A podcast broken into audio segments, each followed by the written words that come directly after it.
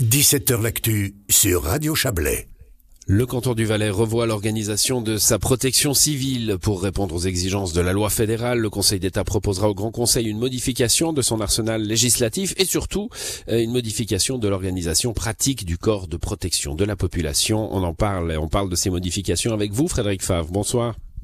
Oui, bonsoir. Vous êtes le conseiller d'État chargé du département de la sécurité, des institutions et du sport. Alors je le disais, hein, adaptation de la loi cantonale pour se fondre dans la loi fédérale, ça c'est plutôt normal. Euh, il y a du changement assez concret hein, pour l'organisation de la protection civile euh, qui passe déjà complètement sous l'égide du canton. Avant c'était un partage canton-commune? Voilà, c'est ce qu'on va proposer euh, au Grand Conseil du canton du Valais, parce qu'aujourd'hui, on s'est rendu compte, autant du côté des communes que du canton, que, que la situation n'était pas optimale. On a euh, des personnes qui sont engagées par les communes, mais c'est le canton qui leur reverse le montant de leur salaire et qui donne euh, les ordres à, à ces personnes. ça crée des situations qui sont un petit peu cocasses. Donc là, on va essayer de réaligner tout ça, si le Grand Conseil est d'accord.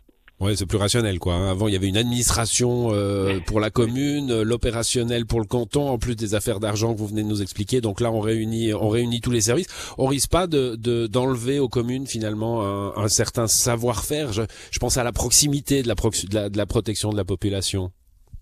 Alors pas du tout, puisque ces personnes vont rester exactement aux mêmes endroits, hein, de proximité, euh, pour autant qu'alors avec les communes c'est aussi voulu, hein, euh, mais on va pas les, les, on va pas faire de centralisation.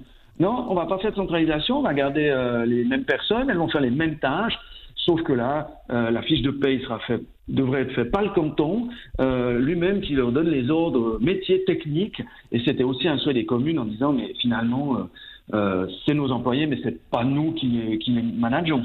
Alors on passe de, six régions à trois arrondissements. On va pas s'étendre là-dessus. Hein. Il y aura une région, enfin un arrondissement au Valais, centre, euh, bas Valais, mais avec des bases de protection civile. C'est ce que vous nous disiez à l'instant, hein, qui restent, euh, qui restent dans toutes les villes et toutes les tous les endroits où elles étaient où elles étaient présentes.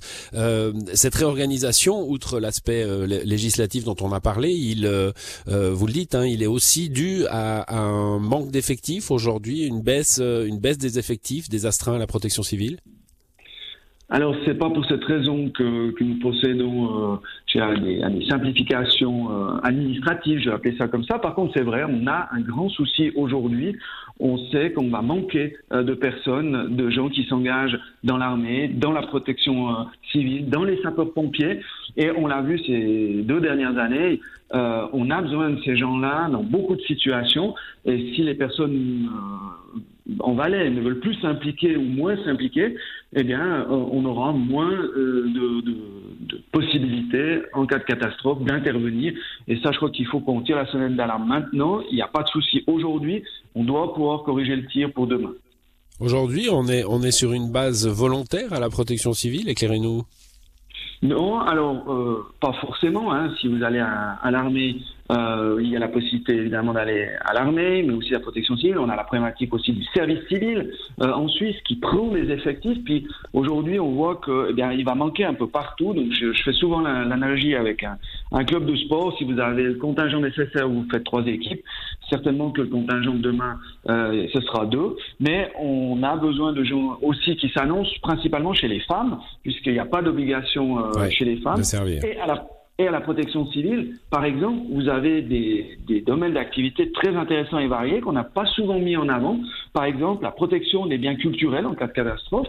S'il y a des personnes qui s'intéressent à ce domaine-là, eh c'est très enrichissant d'amener ces compétences et de venir en acquérir à la protection civile, par exemple. Donc on peut venir, euh, si on est une femme, euh, on peut venir comme volontaire à la protection civile. Voilà, on peut en tout cas, selon certains critères, être incorporé. Là-dessus, il y a des journées d'information. Donc j'encourage vraiment tout le monde, et principalement ben, les femmes, à, à, à regarder euh, sur les sites internet de l'État du Valais, eh bien, qu'est-ce que ça peut amener et venir à ces journées d'information. Comme ça, elles ont toutes les informations pour prendre une décision pour soutenir eh bien, notre, notre société. C'est comme chez les sapeurs-pompiers, c'est la même chose. Oui, les employeurs, ils seront contents? Bah écoutez, euh, les employeurs, ils ont, ils seront certainement contents pour des personnes la population, puisque la population, c'est aussi l'économie. Et encore une fois, on a des cours euh, dans la protection civile qui sont très utiles aussi euh, en entreprise. Donc là-dessus, je crois que c'est du win-win. Bon, réorganisation sur la forme, on vient d'en parler, Frédéric Favre, mais aussi sur le fond, hein, c'est ça qui est important. Euh, l'époque n'est malheureusement pas avare euh, en danger de toutes sortes. Il faut prévoir la protection de la population. Euh, vous vous distinguez d'ailleurs plusieurs, enfin trois trois axes majeurs hein, sur lesquels on peut dire et, expérience faite, j'ai envie de dire que que la, les dangers pour la population ont grandi ces dernières années. C'est les pandémies, on en a vécu une, c'est les catastrophes naturelles. Il y a eu quelques épisodes en Valais très spectaculaires et la situation actuelle, la rupture d'approvisionnement électrique euh, ou énergétique, on est euh, aujourd'hui sur des sur des scénarios euh, très spécifiques sur ces questions-là? Alors, ce sont des scénarios qu'on connaît déjà depuis longtemps. maintenant, on voit que ça se, ça se produit. Donc, je pense qu'aujourd'hui, il est plus facile aussi de parler de, une nouvelle euh, vision de la protection de la population, hein, je l'appelle des fois 2.0, les gens sont prêts à, à l'entendre et effectivement, euh, on se prépare de plus en plus de manière concrète. Là, en l'occurrence, par exemple, en achetant des, des, lits qui peuvent être utilisés lorsque nous aurions besoin de loger euh, sur quelques heures ou jours des personnes en grand nombre dans une région, soit dans des abris de protection civile, soit par exemple, euh, avec ces lits que je, je, cite comme exemple, euh, dans une salle de gymnastique après une catastrophe naturelle par exemple. Voilà, ça c'est la, la, réserve stratégique de, de 3000 lits hein, que le, dont, le canton euh, souhaite se, se doter. Euh, vous l'avez dit, abri de protection civile, mais pas seulement, euh, pour euh, pour reloger des personnes en cas de en cas de besoin. Euh, il y a aussi la création de points de rencontre d'urgence. Hein. Alors ça c'est pas l'abri de protection civile collective, c'est l'endroit où il faut finalement aller en cas de problème. Les, les Chablaisiens connaissent bien déjà ce genre de d'alerte hein, et d'attention à l'alerte avec les, les sites chimiques, mais des points finalement où on va trouver de l'information avant de trouver de l'aide?